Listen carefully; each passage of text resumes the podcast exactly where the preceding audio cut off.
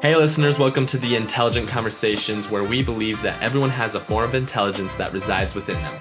We invite guests from various backgrounds to share with you what makes them unique. Our hope is that you and I can learn and grow together. Without further ado, welcome to the show. Hey everyone, welcome back to the Intelligent Conversations podcast. Today I have the honor to speak with Tim Hill. Tim is the host of the Ordinary People's Extraordinary Stories podcast. Having spent most of his adult life in the military, he has since retired and he now interviews people about their extraordinary lives. So, Tim, thank you for coming on. I looked forward to this podcast. I feel like we have pretty similar styles, but uh, I want to ask you this. I think I want to kind of take it way back. Why did you join the military? I think that's something that a lot of kids, especially my age, they're kind of asking, like, what am I going to do with my life? What was kind of your motivation to joining the military? I think that's an interesting path that not too many people take. Not wanting to go to jail, basically. that's that's a simple answer. there we go. I mean, the reason that I, went into the military rather than um, into farming, um, I can take you back a little bit further. At the age of about 10, 10 and a half, well, we used to have something in, the, in England called the, the 11 plus. And you used to take the 11 plus to see whether you're, you're bright enough to go to a grammar school. So I took the 11 plus and failed it pretty miserably, to be honest, which meant that there's no way I could go to a grammar school. Mm-hmm. Following on from that, um, I grew up at my granddad's farm uh, a lot of the, lot of the time when I was a, a kid, and I thought I'd, I'd, be a farmer. And uh, at that time, there was a school called Haddam Hall, which was an agricultural boarding school, and you had to go and take a test to go and to see whether you're, you're bright enough to to go to that college. So at the age of sort of 10 and a half, I went to this, this, this college and uh, took an entrance exam and failed that pretty miserably. so, so that, that kind of ended my, my farming career. So I then thought, well, I'll go join the army. I love war films and stuff like that. So I'll join the army. And then at the age of uh, about 14 and three quarters was the first time that you could go and, and take a test to go and join the, the, the British Army. So I went over to a place called St Albans where the recruiting office was to take the test to join the army. Failed that pretty miserably as well. And this this this this recruiting sergeant, he says to me, "Son, if you can't uh, if you can't pass a, a simple test like reading and writing, you you got no chance of joining the army." Well, that was a bit of a blow, actually. I took a long, hard look at myself over that weekend, and uh, come Monday morning, I decided that was it. I'm going to knuckle down at school. I'm going to learn how to properly read and write, and uh, go to all the classes. Because I spent the last three years up in the wag, skipping off school, um, going and get a tick in the morning uh, of registration, and then Scarpa.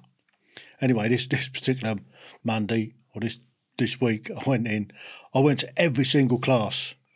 Half of the teachers thought I was a new pupil because they'd never seen me. mm-hmm. And for the next sort of six, seven months, I, would really knuckled down. I found it really tough because at the time I didn't know, but since found out that I suffer from, from dyslexia. I mean, that story is amazing. So it was like when you were younger, right? They pretty much told you, "Hey, you're gonna be a failure." So how how do you kind of like deal with that? Like growing up your whole life just kind of failing over and over and over and like still trying, right? Because I think some people, right, they kind of just after the first blow, they're just kind of like, yeah, uh, I'm done, type of thing. They're they they just can't handle it, and they just never. But you just kept going. Like, how how did you do that, dude? Like, I, that's inspiring. Like, how did you do that?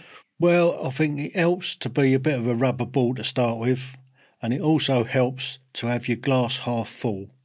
I'm one of those people that um, that's always had a half glass full.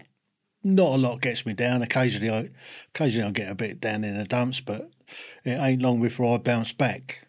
But um, anyway, so what happens? About seven seven months later, got another chance to go back and take the retake the test to join the army. I mean, I was hanging out for some really sort of really rough types anyway. But there was a mate of mine that um, was all right. We went uh, to the recruiting office together, and uh, the recruiting sergeant remembered me from the time before, and he said, "Right, lads, there's the papers. Um, get on and do that.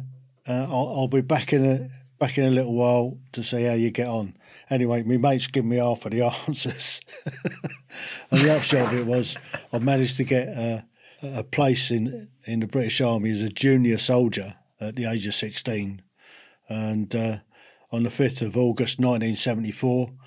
I jumped on a on a rattler uh, on a train uh, and went off to, to the depot, of the Queen's Division at Bassingbourn Barracks in Royston in Hertfordshire uh, as a junior soldier in the Royal Anglian Regiment and kind of never look back.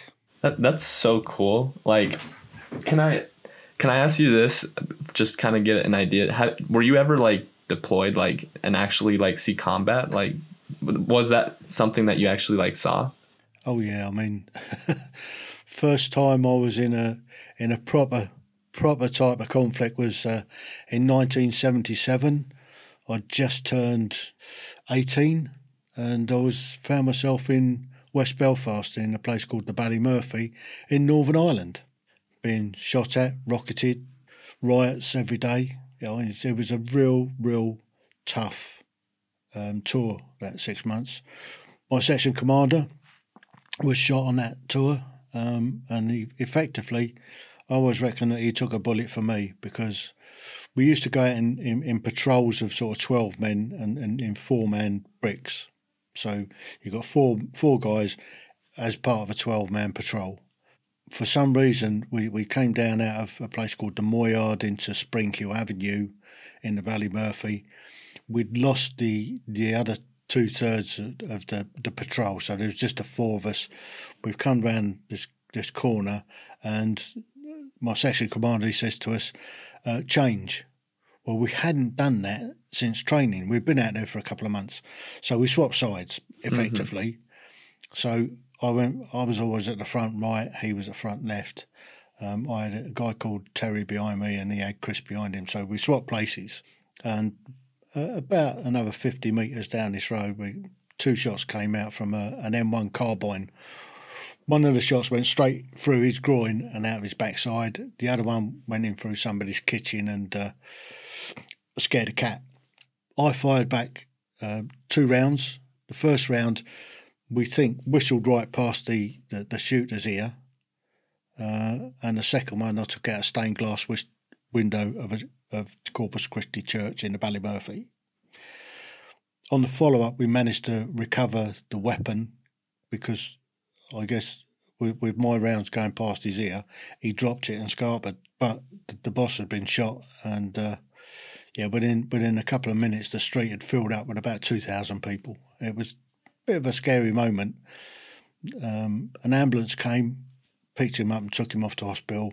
The rest of the patrol came along, we dealt with the situation, did the follow ups, recovered the weapon, and uh, and that was a pretty scary moment.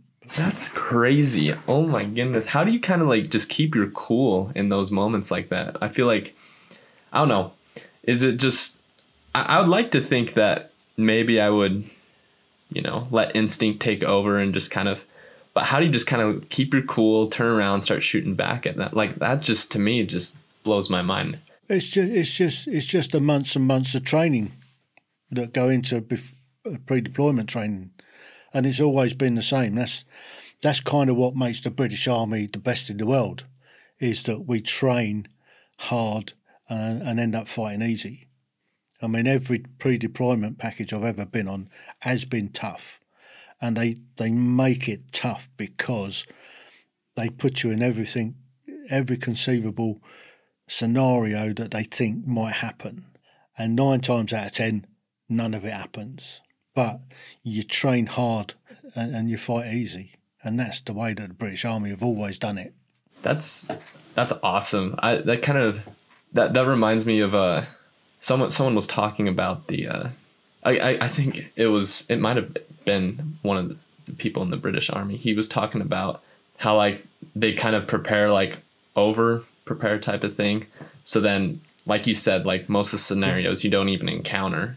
and then once you be you're placed in like a combat situation then you realize oh this isn't as bad and you kind of let that training take over and it also reminds me so i i played uh basketball it's a pretty big here in the united states and i just remember that we would always kind of similar mentality it was like hey like we're going to practice very rigorously so then in the game we can just have fun right and enjoy the sport type of thing. And uh, if I remember correctly, I think when I read your bio, you did you play rugby? Is am I getting that right? Oh, yeah, yeah. I, I was a, I was well into me rugby. Most of my life, I've, I've played it on and off uh, for different teams where I've been. What was kind of the draw to that? Oh, it's just fun. It's so much fun. It's, it really is. It's so much, so much better than soccer. The thing, the thing with rugby is that it's for all abilities and all shapes and sizes. If you take a look at soccer, they're all skinny little whippets that tear around thinking that, uh, that falling down, pretending they're injured. Yeah. You go onto a rugby field. I mean, you look at the size of some of the guys. I mean, particularly the, the, the second row and the forwards. I mean, they're all big lads, and and then you've got mm-hmm. a little a little scrum half like myself, not only got to make sure that I know what's going on in the game and get the ball out, but I've also have to tackle some of these big guys uh, uh, as well.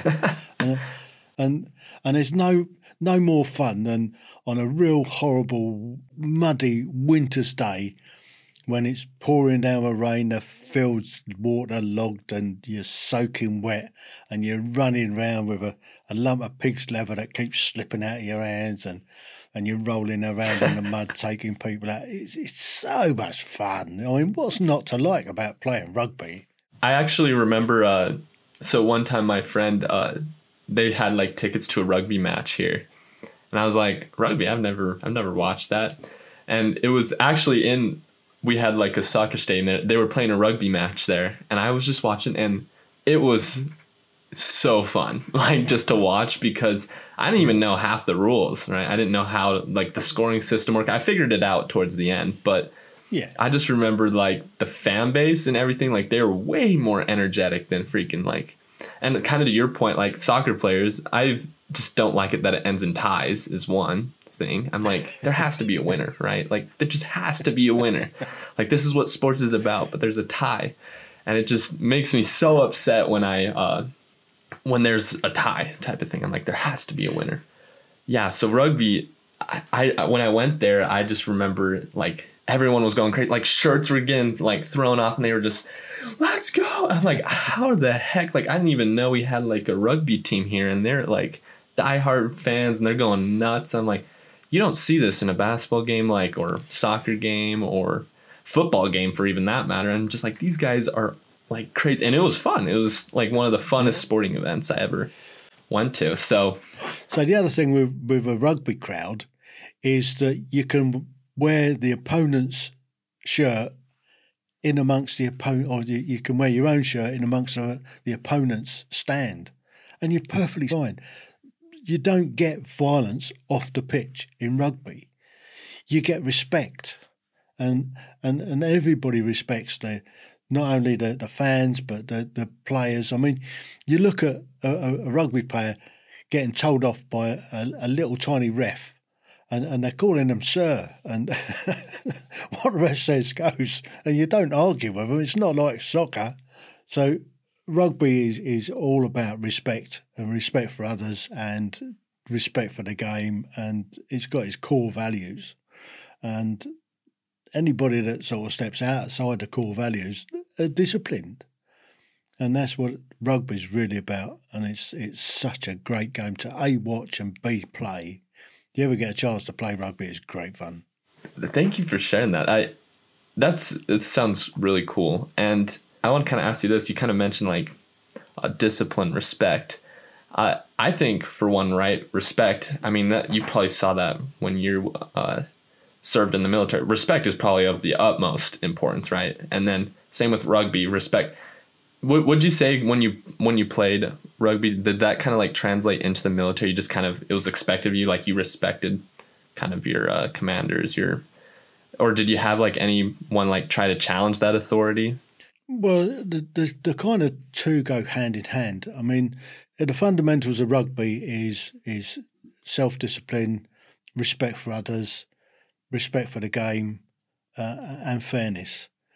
In in the British military, we have a set of core values of of courage, self selfless um, commitment, and a whole host of really good mm-hmm. ethics that you you live and work by, and everybody follows them in the military.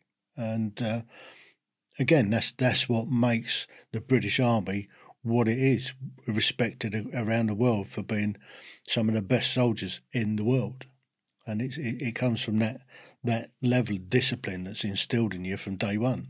So, having like your background stuff, let's say there's an average Joe out there. I, I feel like there's a lot of people that maybe don't have that discipline, right? They're just kind of just floating by the boat. They don't have the set routine schedule and discipline. What's kind of your process? How would you kind of help them develop discipline so then they can have a very, you know, I think happy life. I think if you have discipline, then it can lead to a very uh, happy life. But uh, what what's kind of your uh, take on that? Um, well, I, I would encourage anybody to, to go into the military. Just maybe for, I mean, what happens in this country um, is when we're in, involved in a conflict, take Afghanistan for instance. Um, we were in Afghanistan for the best part of 20 years. Um, I did three tours there, but during that time, we didn't have a problem with recruitment because young guys want to join the military, want to uh, to go to war to get a boy's own adventure. I mean, don't get me wrong, war is a pretty horrible thing, and I've seen some pretty horrendous things in my time. But for a boy's own adventure, it's it's it's great, and it teaches you so so much. It, it teaches you respect for life, for one thing. But alongside that, you've you've got camaraderie, you've got discipline, you've got the ability to trust people. And that's kind of lost um, in civilian society. Um, and not just in, in, in the UK, but uh, worldwide. Re- respect for, for, for humanity is kind of lost. For instance, whenever there is a, a, a, an issue in this country, when there's, there's, there's a problem, take the, um, the pandemic and the the vaccine rollout, it was all going Pete Tong to start with.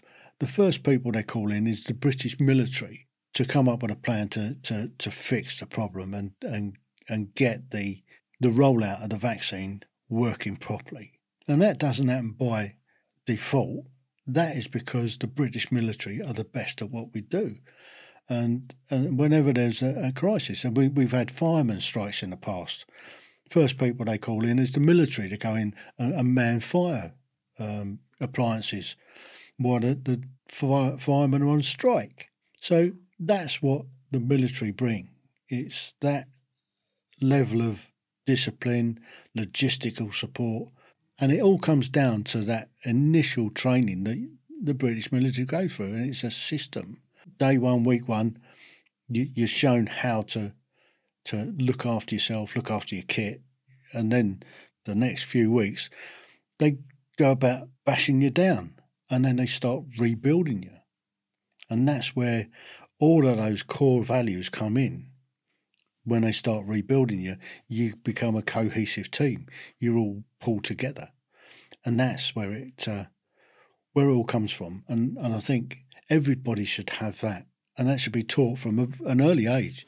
I, I actually agree. So if I'm just kind of help me and kind of the listeners here, it's kind of like if, if everyone has like we can have different viewpoints of how we handle problems, but if we have core like we all have the similar core values and core like uh, yeah core values then we can actually solve a lot of problems we can be efficient like you said the military is very efficient it can roll out solutions rather quickly compared to other mm. organizations that are complaining about other things, right? Is that kind of what you're getting at? If you have the, if everyone has kind of shared core values, but that then a lot can get done and it's okay to kind of have those deferring viewpoints what's is that kind of what you're getting at Absolutely, yeah. So I, I think it should be it should be taught from from elementary school. The military ethos taught to kids at a young age of of the core values of the of the military, and that's instilled in them, and then that'll rub off then on future generations. I think I think current generations have lost that level of respect for anything. I mean, just take, um, I don't know whether you saw, there was a big festival, um, Glastonbury, and Greta Thunberg uh, turned up to. Have you heard of Greta Thunberg or Thun? Uh, Greta, what's her face? That Swedish one that kept playing um, the uh, playing hooky from school uh, that protests outside a Swedish and now she's a an international influencing star going around the world preaching climate change. Well, she flies around the world gobbing off. She was at this festival and talking about how climate change is doing this and the other. When the festival finished, the amount of rubbish that these hypocrites left behind for somebody else to clear up just beggars belief. You you couldn't make it up. You, the mess behind them was unbelievable. Rubbish. They left all their plastic water bottles, their trash all over the place. I mean, and somebody's got to clear it up. And they, they, rather than sort of take their own rubbish and, and dispose of it correctly in the bins provided. No, they just throw it on the ground. And these are the people that want to save the planet. These are the people that are complaining about the plastics in the sea. Yet they've left a sea of plastic across these fields where this festival's been.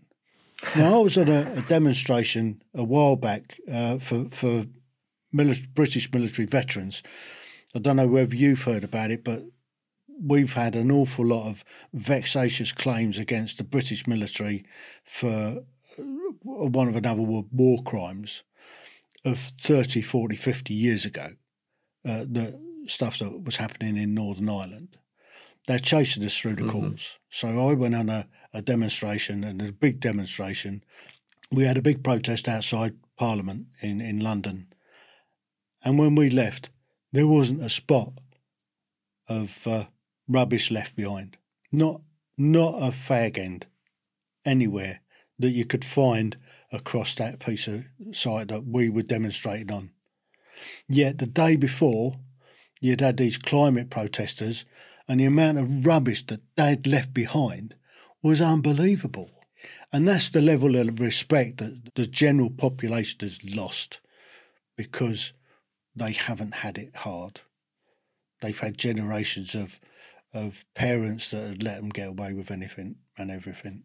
Yeah, I that's something I actually kind of want to. I've been kind of thinking about. I something I think like I, I kind of come to this uh, belief that there's three things that are needed for any types of success or any type of uh, successful relationship. So like you and the planet, right? You and another person, you and your spouse, you and your government, you and whoever. And that is if you have respect, right? We've mentioned that quite a bit today. And then number two, and you kind of been talking about this accountability, right? There has to be accountability, right? When you mess up, when you do something, or you have to be like, accountability is key. And then the third part is patience, right? You got to be patient with one another because honestly, we're all, right, imperfect. We're not going to be, we're never going to be perfect, quite frankly. Yeah. But uh, if you're patient with one another and say, hey, like they're learning as well, then, but like, you know, still have that sense of like accountability, like, hey, like you should maybe do this type of thing. And Then also have the respect for them, then I think, and then like it's kind of like the three pillars, like those are your three pillars and it's built on top of trust. And that's kind of this idea that I'm forming in my head right now. I'm still trying to get a good way to communicate that, but that's ultimately, right, it's called RAP respect, accountability, and patience. But that's kind of my thoughts on that. I kind of want to hear what's your take on that respect, accountability, and patience. Well, they're their core values. I mean, respect comes comes in several forms. Respect for yourself to start with, respect for others, and respect for the environment that you live in. I mean, that's one key factor. Discipline again. You need self discipline to be able to stand up for your own actions, be responsible for your own actions. And if you see somebody else not being respectable for, for their actions, tell them. Don't be afraid. Say, look, you're not respecting the environment you're living in. Behave yourself. I mean, yeah, it's, it's so easy to turn a blind eye. But there you go. I mean, that's that's that's what should be taught in schools is those core values of life. I agree. So I actually like to do something here with this show and all that. And towards towards the end, I like to ask the quote unquote intelligent question of the day. So this just kind of came to me, and I'm going to ask this: How would you go about implementing that in school? Then, right? How would we teach that in school? Those core values, so then we're not dealing with those issues that we've kind of been talking about today, and the lack of respect, lack of accountability, lack of patience. What would you say is your answer for that? Teach the teachers how to teach correctly and get away from this ridiculous left wing socialist rubbish that doesn't work. They need to teach these core values and they need to be taught how to do, do it and they need to to live by it themselves. I mean, so many teachers are not teaching our kids how to think. They're teaching them or they're, they instilling rubbish left wing propaganda into these poor kids' heads. And that's where it's kind of failing. If they was to teach them correctly to start with, teach them core values, then the world would be so much better place. I I agree. And I it think has to start in in the way that teachers are teaching.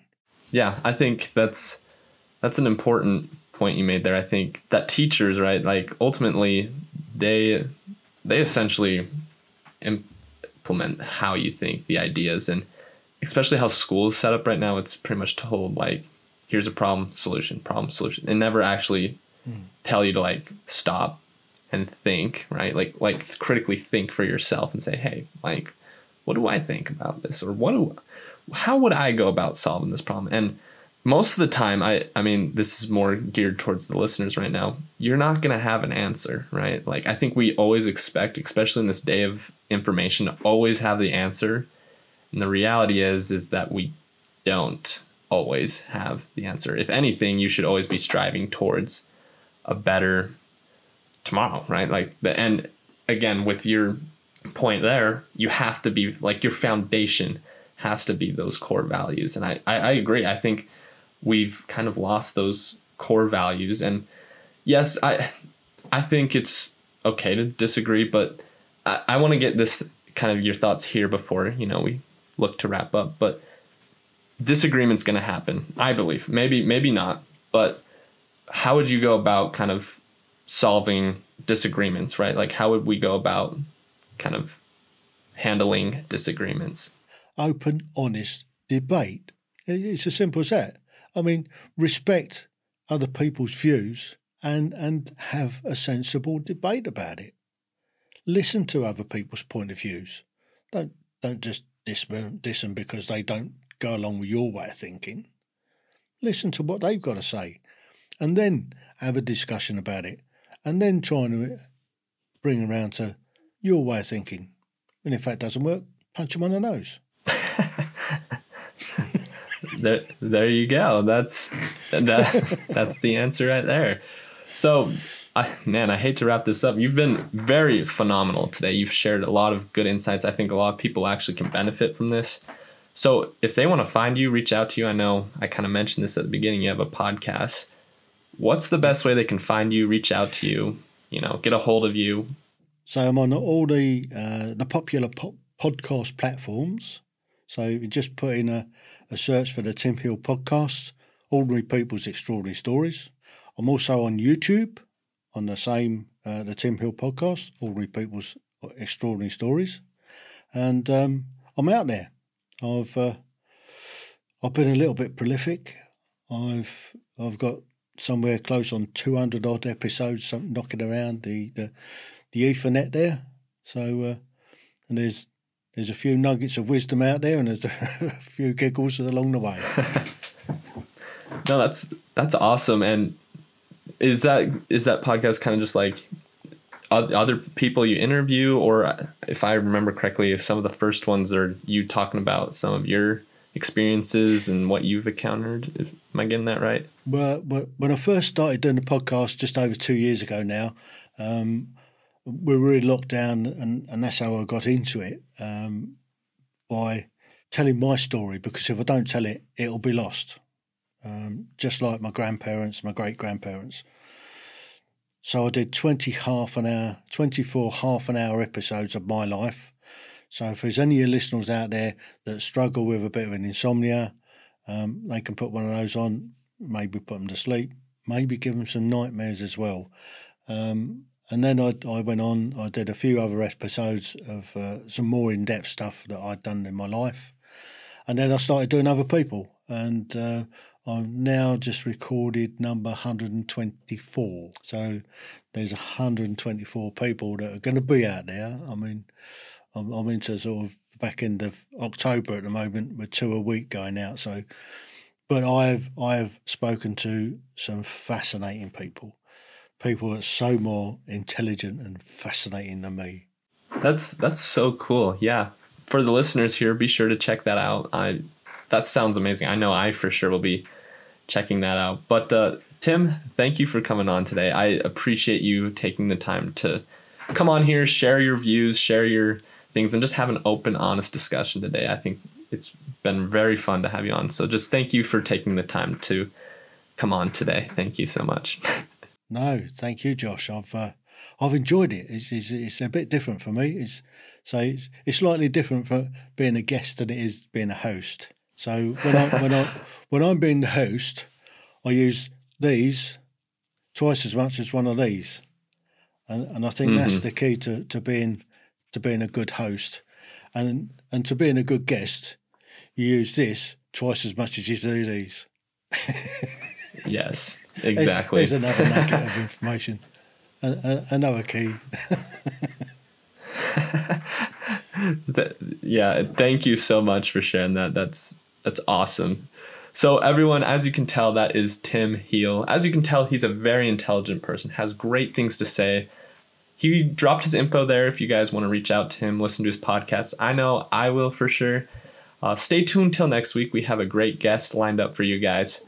See you guys next week, and let's get after it. Hey everyone, if you liked this episode and would like to hear more, be sure to hit that subscribe or follow button.